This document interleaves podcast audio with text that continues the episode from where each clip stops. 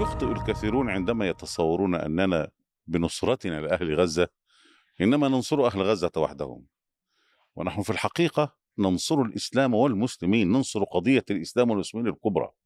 يعني إذا لا قدر الله سقط هذا الجدار المتين فإنه لا شيء يقف أمام إسرائيل بعد ذلك، تفعل ما تشاء في هذه المنطقة. ألا تراها تعيث فسادا في كل مكان؟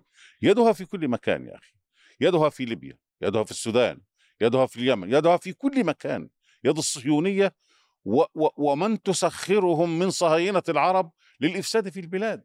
صارت بلاد المسلمين كلها الآن مفتوحة على مصراعيها للمشروع الصهيوني. السودان بالذات الآن الخراب اللي فيها نعم اليد الصهيونية، وهيئة المشروع الصهيوني، هيئها لهم صهاينة العرب. الآن صهاينة العرب هيئوا يهيئون السودان الآن للمشروع الصهيوني، والمشروع الصهيوني إذا دخل في السودان فإنه سيخنق النيل الذي هو الشريان الحالي بالنسبة لمصر، وهكذا. فالخطر ليس محصرا في أهل غزة وحدهم. طبعا احنا الآن بسبب التركيز الإعلامي على غزة لا نسمع كثيرا عما يجري في السودان، وهذه أزمة. يعني هو بالنسبة للقضية السودانية والأزمة السودانية والتي يعني شارفت على العام الآن، يعني هي أزمة مفتعلة بامتياز، وهذه الأزمة كما ذكر الدكتور عطية أيضا هي الصناعة الصهيونية بامتياز، خاصة إذا عرفنا أن الذي أشعل هذه الأزمة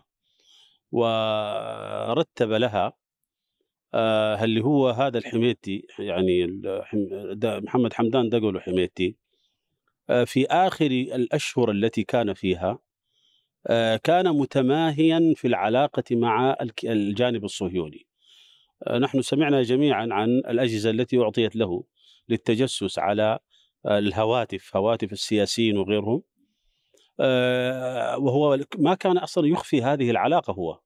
ثم لما جاءت الإمارات، بس هو للأسف استفاد من تطبيع، يعني هو النظام في السودان طبع العلاقات فهو استفاد من ذلك. هم كفرسي رهان، يعني عندما عبد الفتاح البرهان مد يده مع يعني صافح نتنياهو في يوغندا وبدأ المشروع، مشروع الاتفاق إبراهام هذا كشرط من شروط رفع الحصار. طبعا هو أمريكا لما جلست مع يعني ما بعد الثورة على البشير وضعت على الطاولة 46 أو 48 مطلب شرط. أولى هذه المطالب اللي هو قضية التوقيع على اتفاقية إبراهام، وطلبت منهم المباشرة في هذه المسألة. فهو ذهب في اتجاه العلاقة مع نتنياهو والوزارة الخارجية، لكن الحميتي ذهب أبعد من هذا في العلاقة مع الموساد بشكل مباشر. ومن هنا لما جاءت المسألة الأخيرة هذه ودخلت طبعا ما يسمى بقوى الحرية والتغيير المركزي، كان هنالك وضع له مستشارون، على رأس هؤلاء المستشارين اللي هو يعني ياسر عرمان، عرفت، اللي هو على علاقة بهذا المطبخ. هذا كان له علاقة بالحركة الانفصالية في الجنوب. نعم، هو من الحركة الشعبية، وبعد انفصال الجنوب أصبح في الحركة الشعبية قطاع الشمال. فهو في الستة الأشهر الأخيرة قبل الأزمة هو كان المستشار الأول، وهم الذين أغروه بعملية التغيير مع المطبخ الذي تم هنالك في الإمارات. فاللي حدث أنه هذه الأزمة وراءها هذه الاتجاهات المختلفة. ثم بعد أن وقعت الكارثة واستدرك الجيش كثيرا من الكارثة التي حدثت، استمر الدعم بشكل فاضح واضح لحركة التمرد، يعني بكل وضوح. يعني أنشئ مطار في الحدود الاتشادية السودانية لإنزال الطائرات والمؤن إلى التمرد. استمرت هذه الدعومات إلى هذا الوقت القريب. من أين يأتي الدعم؟ الدعم يأتي من الإمارات بشكل مباشر. الإمارات تنزل الطائرات تدعم التمرد بكل يعني الدعم الإعلامي، الدعم المادي، اللوجستي، السلاح إلى آخر ذلك من أنواع الخراب.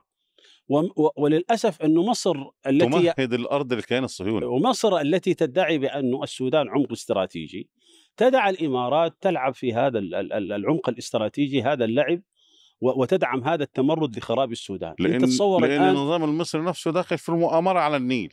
انت تصور الآن انت يعني الخرطوم عدد سكانه 7 مليون، النازحون الذين خرجوا من الخرطوم قرابة 4 مليون، ثم هذه هؤلاء الثلاثة منهم ذهبوا تقريبا إلى مدني، فجاء هذا التمرد أيضا يعني نزح هؤلاء إلى مدن أخرى، إلى القضارف، إلى كذا. فالواقع حقيقة واقع مؤلم بالنسبة للشعب السوداني في النزوح داخل السودان وخارج السودان. لكن مع ذلك الحمد لله يعني في الآونة الأخيرة عندما دخل التمرد إلى مدني أدى هذا إلى هبة جماهيرية، هذا بسبب ما ارتكبوه من جرائم. طبعا هذه أدت، يعني سمعنا أشياء يشيب لها شعر الوليد.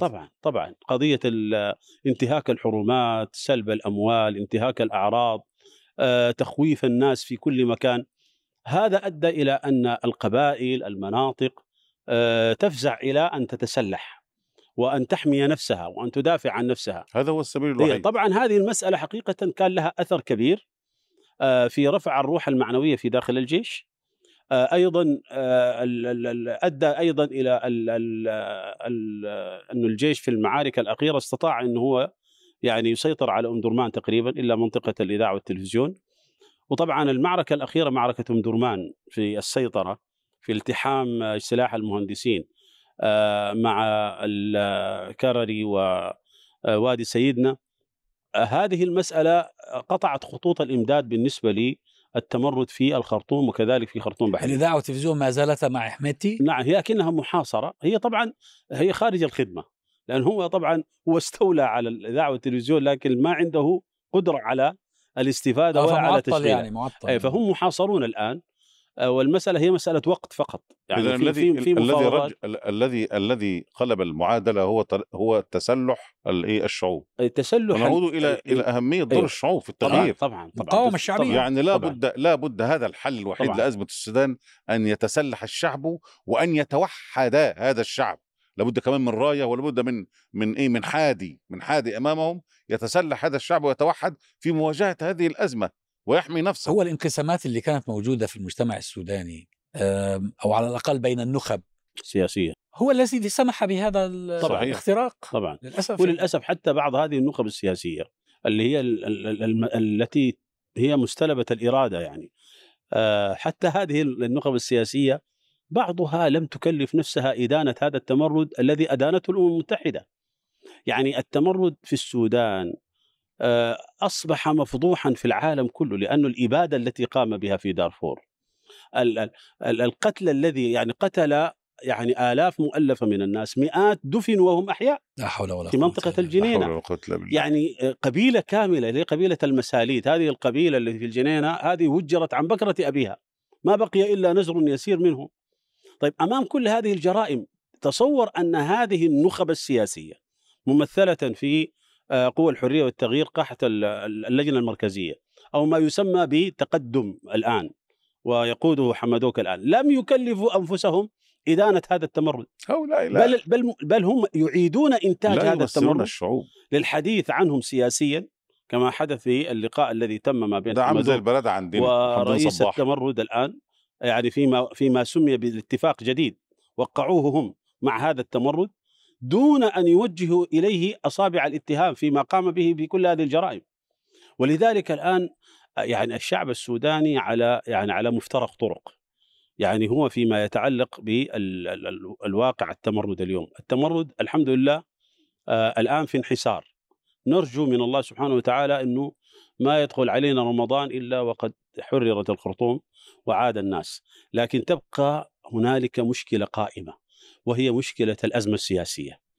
هذه الأزمة السياسية اليوم يعني حتى لا نجد أنفسنا أمام تمرد آخر وأمام تشظي آخر، لا بد من أن تكون هنالك حكومة انتقالية، يعني من التكنوقراط أو من الكفاءات، لمرحلة انتقالية واضحة جدا، وأن يعني تكون هناك إرادة حقيقية من المجلس من العسكر في قضية يعني تسليم السلطة إلى الشعب عبر انتخابات حرة ونزيهة. مشكلة المصطلح التكنوقراط هذا أصبح مصطلحا ملوثا. صحيح. للأسف يعني يستخدم في كثير من الحالات ليعبر عن فئة من الناس عادة تريد أن تمتطي ظهر الله، تمتطي الظهر وتكون مرضي ويكون مرضيا عنها لدى القوى الدولية، نعم. والولايات المتحدة الأمريكية بالذات. ولذلك ما يجري في السودان هو كما يجري في عدد من بلاد العالم الإسلامي بين فينة وأخرى، هو عرض لجوهر حقيقي وعرض لداء حقيقي متأصل. هذا الداء هو الاستبداد السياسي الذي تتحالف معه الثورة المضادة وقواها والغرب الذي يدعي الحرية. أعتقد أن التخلص من الاستبداد السياسي هو البوابة لتحرر شعوبنا من كل أنواع الاقتتالات والتمردات. العسكر لا يمكن أن يمارسوا حالة من الحرية. العسكر الذين ملكوا الحكم بالانقلابات العسكرية على مدار العقود الماضية لم يقدموا لدول أمتنا، حولوا جمهوريات أمتنا إلى ملكيات، وبل إلى حالة من الاستبداد الأكثر من الملكيات القائمة بكثير جدا. فلذلك التحرر من الاستبداد والتحرر من حكم العسكر هو السبيل الذي يجب أن يكون بوابة العبور نحو الاستقرار، لا استقرار في بلداننا في ظل الاستبداد. احنا المشكلة دائما لما نتكلم عن الاستبداد يعني ناخذ صورة استبداد العسكر، لكن نحن عندنا في السودان وجد استبداد بوجه مدني. هذا الاستبداد بوجه مدني منذ أن الإطاحة بالبشير والحكومة والنظام السابق يصر على أن يكون هناك نخبة معينة وشخصيات معينة وأحزاب معينة هي التي تتولى السلطة من غير انتخابات، وهي التي تفرض رؤيتها، ليس هذا نعم. فحسب، بل هي التي تقيم المقصلة لما سموه بالتيار الإسلامي عموما، عرفت، باسم قضية يعني تصفية الكيزان وهم الذين يستدعون العسكر، وأقاموا لجنة إزالة التمكين، فقاموا بمجزرة في الخدمة المدنية في القطاعات المختلفة بهذا الفهم. يعني طيب إذا أنت فعلا تريد يعني أن تنقلنا إلى عهد آخر بعيدا عن الاستبداد، لماذا أنت تستبد أكثر من استبداد العسكر؟ لأن هذه الفئات المؤدلجة تعرف أنها لا يمكن أن تكسب ثقة الشعب، هذا هو بالضبط، فهي لا تريد أن تخضع لاختبار الشعب، وإلا هي تعال اعمل. هم بيدعوا طبعا أن الشعب غير جاهز، الشعب لا يعرف مصلحته، هذه هي دعواهم. أي نعم، هذا شعب ليس مؤهلا للديمقراطية. يعني هم ظلوا يدندنون الديمقراطية الديمقراطية، وعندما قامت الثورة ويعني بدأ تطبيق شيء من الديمقراطية واختيار الرئيس محمد مرسي، نزلوا الميادين من تاني يوم، البرادعي وحمدين صباحي وعمرو موسى وحولهم برتيتا كده، ما لهمش اي لازمه في الدنيا، ما لهمش اي حد في الشارع. هي بيسموها عندنا احزاب كرتونيه، احزاب كرتونيه هي مجرد مكاتب، عدد اللي قاعدين في المكاتب اكتر من عدد اللي هو الرصيد بتاعهم في الشارع تحت. لا يوجد في مصر حاجه اسمها احزاب معارضه ولا شيء من ده كله، هي اشياء كرتونيه. هؤلاء نزلوا الى الشارع واستدعوا العسكر، وطبعا العالم الغربي نظر اليهم وكانوا محل ثقته، ومن ثم استمدوا هذه الثقة من أمريكا ومن الغرب، وبدأوا يتحركوا بهذا الفساد العريض في البلاد، وهم الذين استدعوا العسكر. هم الذين استدعوا العسكر للنزول. هؤلاء وبعدما جاء العسكر وضربهم على رأسهم أيضا، يعني ما اعتبروا ولا ولا اتعظوا. فهؤلاء ليسوا أهلا. هؤلاء في نظر صناع القرار في العواصم الغربية هم الخيار الأفضل. نعم.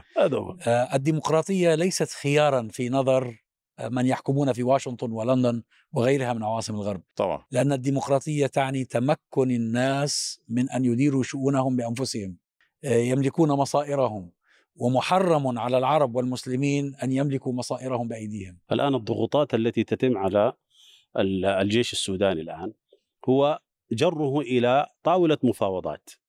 هذه المفاوضات لفرض صيغة سياسية واحدة، أنه المجلس العسكري يقبل مرة أخرى بالتمرد كجزء من الجيش السوداني، مصيبة يعني مرة أخرى، رغم أنه هذا الشعب كله لا يريد هذا.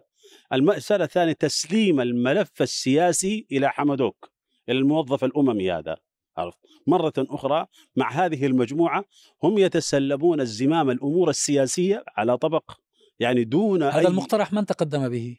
هذا المقترح الذي تريده الإيجاد اليوم الدول الأنظمة التي اشتريت الآن والتي تضغط على الجيش السوداني للجلوس يريدون منهم أن يكون جزء من طاولة المفاوضات ما يسمى بالقوى المدنية.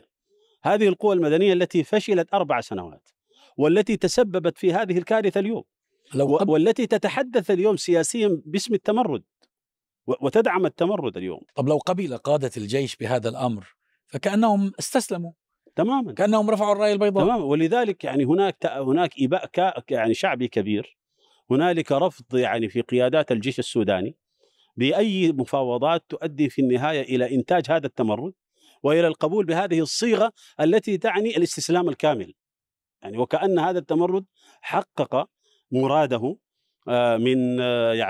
من هيكلة الجيش السوداني أو من حل الجيش السوداني وإحداث وهذه الفوضى كلها في النهاية، يعني أن الشعب السوداني يعني يدفع الثمن مرتين، مرة في ممتلكاته في تهجيره من بلده، ومرة في قراره السياسي. أنت تتوقع أن يخضع الجيش؟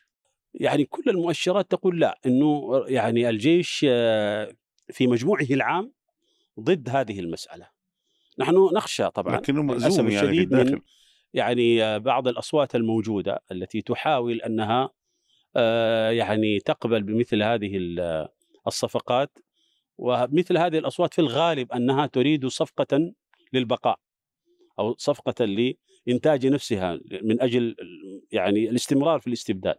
البرهان عليه علامات استفهام كثيرة ومع ذلك يبقى على رأس الجيش. هو طبعا الجيش الآن في هذه المرحلة لا خيار له في التغيير الآن، على اعتبار أنه هو صحيح البرهان يتحمل كامل المسؤولية، يعني يشاطر الحميدتي فيما سبق، هو جزء من الأزمة السابقة، لكنه يعني هو الآن هو جزء من الحل الراهن، لأنه أي تغيير في أثناء هذه المعركة يعني على رأس الجيش هو يعني في النهاية ضعف للجيش. يعني تصور كم خسرت القضية الفلسطينية بالذات بسبب هذه الفوضى التي ضربت السودان. السودان كان يعتبر من البلدان صحيح. العربية القليلة التي تقف موقفا مشرفا من القضية الفلسطينية وداعما للمقاومة. يا سيدي، كم خسرت فلسطين بسبب ما جرى عقب الثورة المضادة. يعني ما يجري في السودان هو سلسلة وحلقة في سلسلة الثورة المضادة. عمليا الثورة المضادة هي التي أحدثت الانقلاب في مصر، وهي التي تدعم حفتر في ليبيا، وهي التي أحدثت الانقلاب الآن في تونس، وهي التي مزقت اليمن، وهي التي أفشلت بصيغة أو بأخرى الثورة في سوريا، وهي اليوم التي تمزق السودان. عمليا الثورة المضادة هي التي تتولى كبر هذا الموضوع. والعجيب العجيب أن الثورة المضادة تجلس، أو قوة الثورة المضادة هي عبارة الثورة المضادة كناية عن الإمارات، عن الإمارات ومن معها.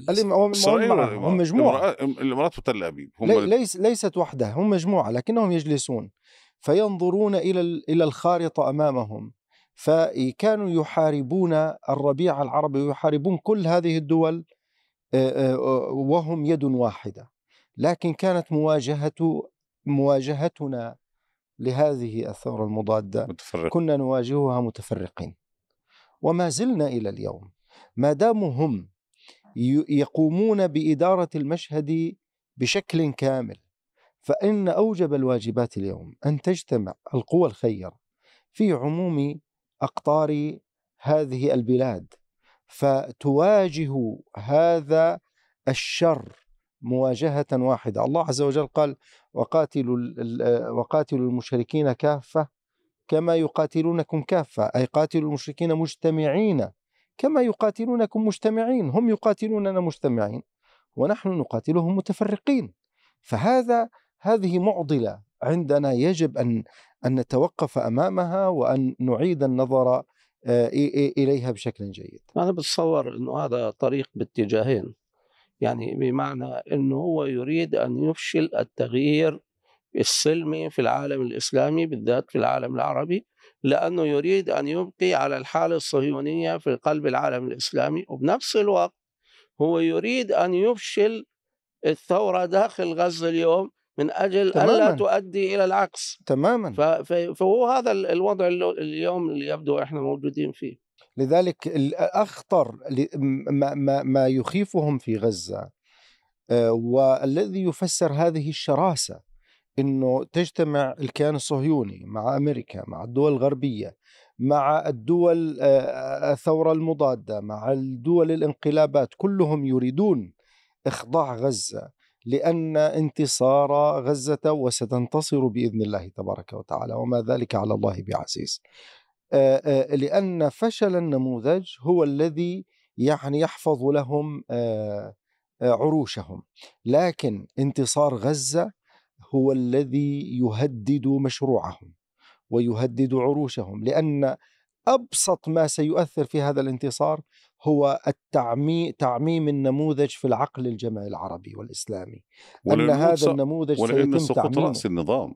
ما هو أصلا هو نظام واحد، النظام الشرق أوسطي هذا، يعني ما عاد هو النظام العربي. النظام العربي الذي ولد على مخدع سايكس بيكو هذا تغير مع مدريد، في اجتماع مدريد هذا بدأ نظام جديد، النظام الشرق أوسطي الذي تعد إسرائيل رأسه. صحيح. هذا النظام متعلق برأسه، إذا سقطت رأسه سقط هذا النظام من تلقاء نفسه يعني. فهم يعني مش متشبثون بمحورهم هؤلاء، هذه الأنظمة العجيبة الذي لا يعلمه كثير من الشعوب أن هذه الأنظمة متشبثة بإسرائيل لأنها محورها، وبقاء إسرائيل بقاء لها، أو بقاؤها مرهون وبقاء إسرائيل، وزوال إسرائيل زوال لها. وهي تخشى أيضا كما ذكرتكم وكما تفضل أخونا الشيخ محمد، هي أيضا تخشى من تعميم النموذج ومن استنساخ المقاومة الفلسطينية، وهو قريب وشيك، لأن الشعوب أدركت بالفعل، والشعوب لا يمكن تغفيلها كثيرا. الشعوب أدركت بالفعل أنه لا فرق قط بين احتلال، بين صهاينة يتكلمون العبرية وصهاينة يتكلمون العربية. وهذا يعيدنا إلى الكلام عن الخيارات، خيارات أهل غزة، خيارات أهل فلسطين، خيارات الأحياء في هذه الأمة محدودة. واحد هو خيار واحد، الاستمرار، المواجهة والمقاومة والاستمرار والثبات. صحيح. لذلك أي خيارات يحاول البعض أن يقدمها لأهل غزة غير المقاومة هي عبث ولا قيمة لها.